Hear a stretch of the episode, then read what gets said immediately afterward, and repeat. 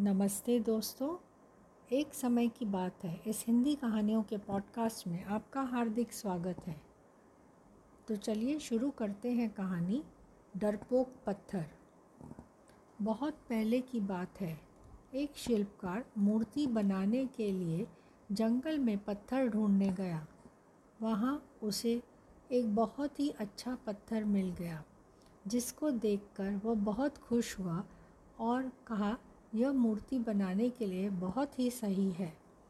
जब वह आ रहा था तो उसको एक और पत्थर मिला। उसने उस पत्थर को भी अपने साथ ले लिया। घर जाकर उसने पत्थर को उठाकर अपने औजारों से उस पर कारीगरी करनी शुरू कर दी। औजारों की चोट जब पत्थर पर हुई तो वह पत्थर बोलने लगा कि, मुझको छोड़ दो, इससे मुझे बहुत दर्द हो रहा है।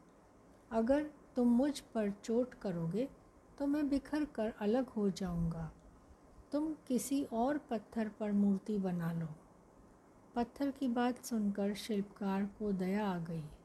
उसने पत्थर को छोड़ दिया और दूसरे पत्थर को लेकर मूर्ति बनाने लगा। वह पत्थर कुछ नहीं बोला। कुछ समय में शिल्पकार ने उस पत्थर से बहुत अच्छी भगवान की मूर्ति बना दी। गाँव के लोग मूर्ति बनने के बाद उसको लेने आए।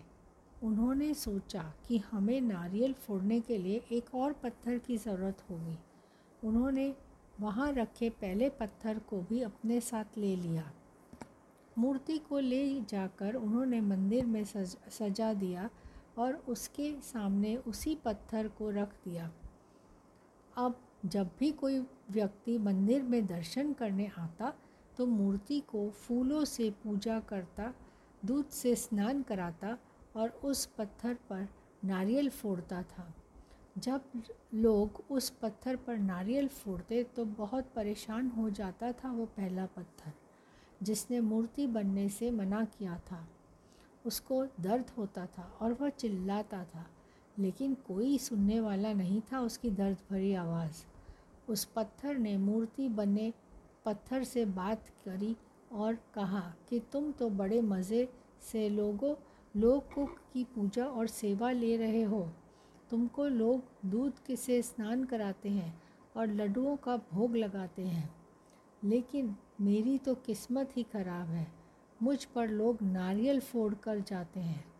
इस पर मूर्ति बने पत्थर ने कहा कि जब शिल्पकार तुम पर कारीगरी कर रहा था, यदि तुम उस समय उसको नहीं रोकते तो आज मेरी जगह तुम होते। लेकिन तुमने आसान रास्ता चुना, इसलिए अभी तुम दुख उठा रहे हो। उस पत्थर को मूर्ति बने पत्थर की बात समझ आ गई। उसने कहा कि अब से मैं मैं भी कभी शिकायत नहीं करूँगा। इसके बाद लोग आकर उस पर नारियल फोड़ते रहे। नारियल टूटने से उस पर भी नारियल का पानी गिरता और अब लोग मूर्ति को प्रसाद का भोग लगाकर उस पत्थर पर रखने लगे। इस कहानी से दोस्तों, हमें यह सीख मिलती है, हमें कभी भी कठिन परिस्थितियों से घबराना नहीं चाहिए। आशा करती हूँ कि आपको आज की कहानी पसंद आई होगी। फिर मिलेंगे जल्द ही एक नई कहानी के साथ। Happy listening